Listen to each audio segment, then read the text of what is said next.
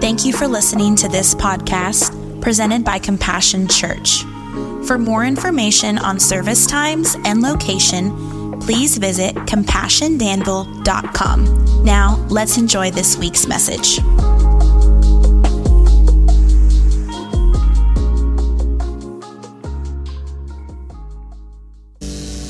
Amen. All right, so this message today, um, simply calling the message, Are You?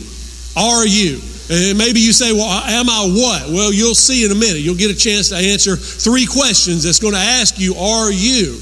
And it's questions that Jesus is going to ask you. And I just want to warn you this morning that, that, that the message, the, the, the passage of Scripture that we're going to read and call our home base this morning is a passage of Scripture that can really challenge you to your core. That's not strong enough. It's a passage of Scripture that can actually haunt you depending on how you respond and react to what Jesus is calling you to. Now, that's not the intent. This is not a church where we try to scare people into saying yes to Jesus. But it is a church where we read the words of Jesus and we see the heart of Jesus in his words and the way that he operated with people. And it's, it's, a, it's a church where we believe that God wants to rescue lost sinners. And it's a church where we believe that God has built certain things into each and every one of you. And there's more in you than you can even imagine. There are things that God wants to bring out of you that you'll never get to on your own. And if you're living your life today without a relationship with God, and I'm not talking about, yeah, I go to church every once in a while and I pray every once in a while and we say good food, good meat, good Lord, let's eat, and that's your that's that's the basis of your walk with the Lord. I'm telling you, there is so much more. And God is going to challenge you. I, if I can be honest with you, man, I hate the way God does this, and I love the way God does this. Because the challenges that He puts in front of us will stretch you to your absolute maximum. And it will cause you to go places and do things that you never dreamed you would do. But on the other side of that, you see the power of God working in your life. You're going to see that in the message this morning. And I don't know if you're ready to respond to it. Maybe you thought, man, we'll go to church this morning. Yeah, baptism. Great. That's cool. Grandparents' Day. Best day ever. Woo-hoo-hoo. It's going to be fun. Maybe they'll have some cupcakes there. Hope that lady brings those cookies, right? Well, it ain't a cookie and donut kind of day, y'all. It's a let's deal with Jesus kind of day. First question Are you sure you want to follow Jesus? Luke chapter 9, 57 and 58 as they were walking along the road, a man, and I put in a scribe, I'll explain in a moment. As they were walking along the road, a man said to him, I will follow you wherever you go. Jesus replied, Foxes have holes, and birds of the air have nests, but the Son of Man has no place to lay his head. You know, this same encounter was recorded in Matthew. And in Matthew, we see that the man that he's talking to is a scribe. So, what's a scribe? Well, in the, in the New Testament, uh, in the Bible, a scribe was a person, scribes and Pharisees, and you often see how Jesus is in these confrontations with scribes and Pharisees. And the reason he was in confrontations with them is because they were so high and mighty. They were the religious elite. The job of a scribe was to maintain the integrity of the scriptures. And when I say the scriptures, they didn't have a hardbound leather Bible like you and I have, they had scrolls and on those scrolls it would be the words of Isaiah and the words of David and the words of Moses. And the role of the scribe would be to preserve the, those words and take the original document. Here's the document that David wrote a thousand years ago, and then they would make copies of that. And they were so so intense in their making of those copies that, that if a scribe writes down, here's a page that I'm copying, when he gets to the end of that page and he's written a handwritten copy of that page on a piece of papyrus with, with, with a quill and ink or whatever, when he got to the end of it, he would go back and count the number of letters on the original page, and then he would count what he had written, and he had to make sure that it was exactly right. That's how, how disciplined they were in making sure that what was originally written was preserved. That was the job of the scribe. So you can see that as a scribe pours himself that much into the scriptures, that he would have been someone who would have known the scriptures in great detail. And so the scribes and the Pharisees were the people who, in the Jewish culture, uh, they were they were the religious elite, so to speak. And boy, they wore it proudly. And Jesus got into altercations with them because God loves people. And God wants the best for people. And in His Word, He lays out a way that we can live our lives and we can experience the most joy and the most passion and the most adventure and all of those things. And yes, it's hard, but He helps you all the way. Well, the scribes and the Pharisees were guilty of adding things to the scriptures, right? They, they added things that God never intended for us to have to do. And so Jesus would, would get after them because, because he said, You're adding weight to these people that I never meant for them to have. You're so high and mighty. You can imagine that a scribe having that much authority in the religious world, when he walks into a room, when he walks into the city market, that, that he has his flowing robes on and, and all of the things, and, and he's met with distinction. You can imagine that this is a person of great influence and probably a person of great affluence. Scribes. And this man sees what Jesus is doing. He says, I want to follow you. What does Jesus say back to him? Basically, what Jesus is saying back to this man is let me, let me, just, let me just make this clear for you. You see the thing and you love the energy that comes from the crowd. Like you, you've come into one of my teachings. Maybe you've seen me heal somebody. Maybe you've seen the miracles and your eyes are this wide and, and you see what I do, but do you really want to go where I go? What Jesus is saying to this man is, Do you understand what it's going to require for you to come and follow me? You live a life where you walk into a room and people bow down to you. And Jesus is the same one that taught that the way to God, the kingdom of God is like. What did he say? He said, The first will be last, and the last will be first. You want to follow me? You got to learn how to get on your feet and wash some people's dirty, nasty, walking around in sandals all day through the pig swine mess in the, in the mud, wash their feet. Are you sure you want to do that? You want to follow me? You gotta you gotta let go of your junk, and you don't know where you're going to be tomorrow. Now, can I be honest with y'all? Because it's easy for me to stand up on this stage and look down my long, pointy nose and preach this thing to you. Let me tell y'all something. I love my recliner. And I love my big screen TV. And I love to, to get in my car that has the, the, the, the heated and cooled seats. Come on, somebody. Why in the world would I want to go and do that? This is such a challenging message to modern Western Christians because we're so comfortable in what we do. We're so comfortable in the lifestyles that we have. It's so challenging, man. But what's Jesus calling us to do? Well, he's calling us to follow him wherever he would take us to go. And so I've told y'all before, one of the roles that I have within the Compassion Network of churches is I'm a director over our international region of churches. So we have, uh, we have churches in uh, South Sudan, we have a church in Wales, we have a church in Haiti. And I was in a meeting with some of these guys just, just the other day, a, a, a virtual meeting with them, and I'm just amazed. And I read this passage of Scripture, and I see my friend Greg McClurkin, who grew up in Middle Tennessee, drove a Mercedes Mercedes S Class and left all of that. He, he, was a, he flipped homes. He knows how to make money. And he left all of that because he went to South Sudan and God ripped his heart apart for people there who were dying and didn't know Jesus. People there who were living and had no hope inside of them. He said, You can keep the Mercedes S Class and the houses. I'm going to go where Jesus is. I wonder if there's anybody here today who feels that kind of power and passion for the things of God. Or do we love our flat screen TVs and our heated seats? I talked to a man named Greg McClurkin who goes to South Sudan and God takes a man who has, has no biblical training, not been a pastor before, but he goes down there and he starts six churches and he preaches to 300 people on, on Sunday morning at his first church. And I see this same Greg who gave up the Mercedes to go to this place and he starts a clinic where people can get free aid. He starts a school where children can be educated. And we want to watch football. Are you sure you want to follow Jesus? Hudson Taylor a British missionary to China, said that Christ is either Lord of all or he's not Lord at all.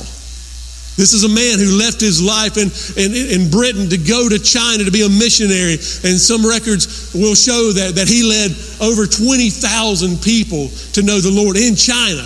I wonder if I could lead one person in China. I don't even speak the same language. Are you sure you want to follow Jesus?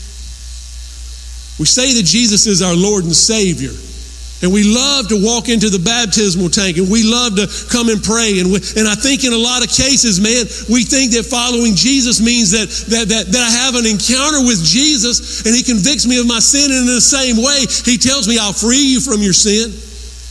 And we think that if I'll just confess my sin and say, Jesus, I'm sorry, and Jesus be the Lord of my life, and I get saved and I get baptized, then I can go back to my life. And maybe I can go to church once in a while. And maybe he'll cause me to give more money than I wanted to, but okay, I'll do that because I don't want to die and go to hell. Can I just say to us this morning that following Jesus is not all about whether we die and go to hell or not?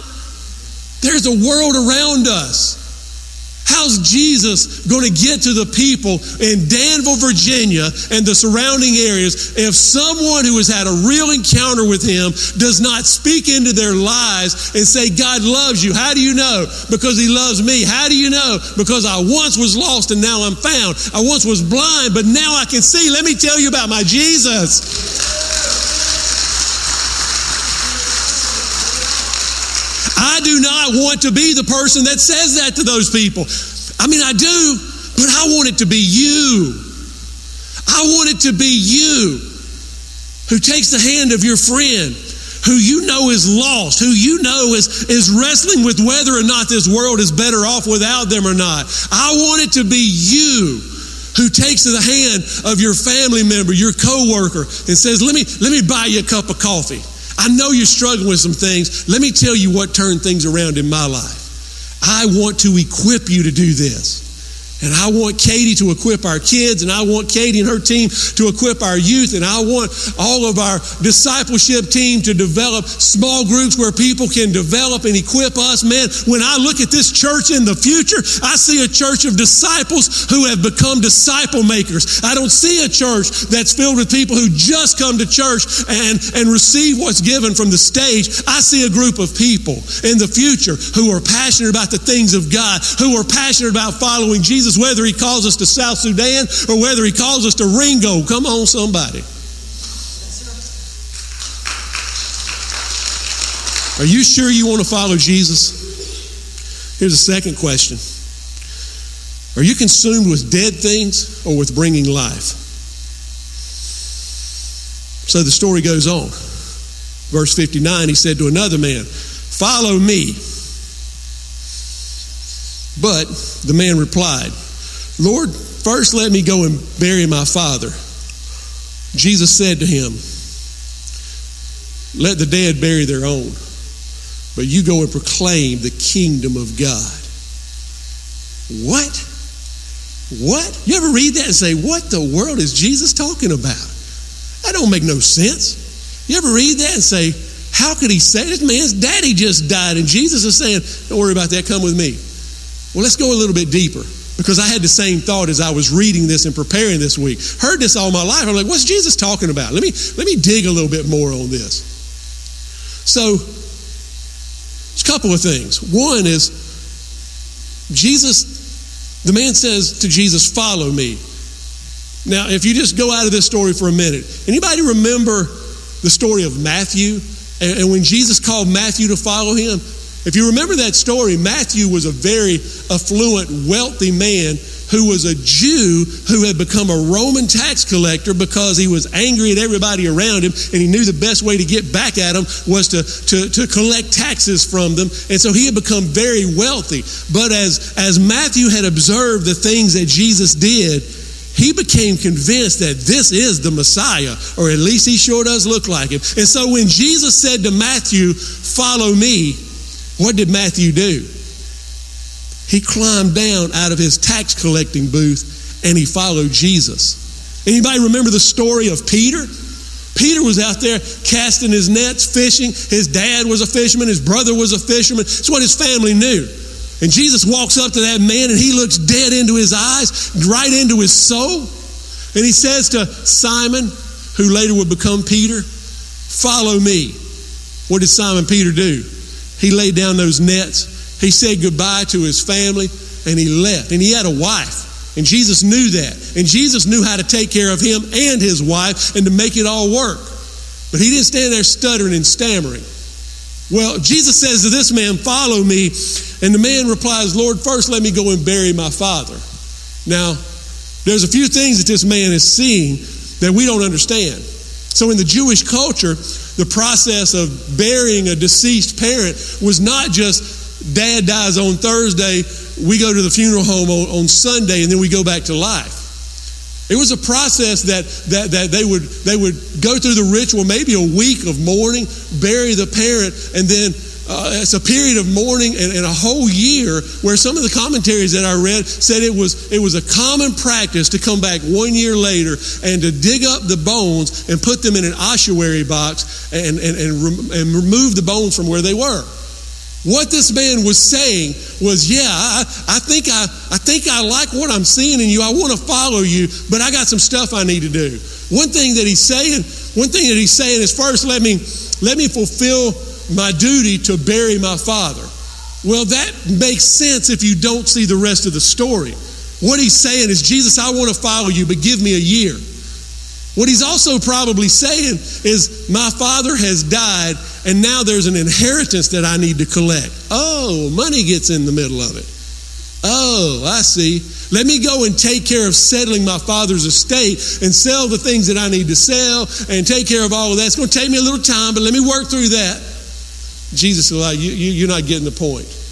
And then, first, let me take care of the customs surrounding taking care of the dead.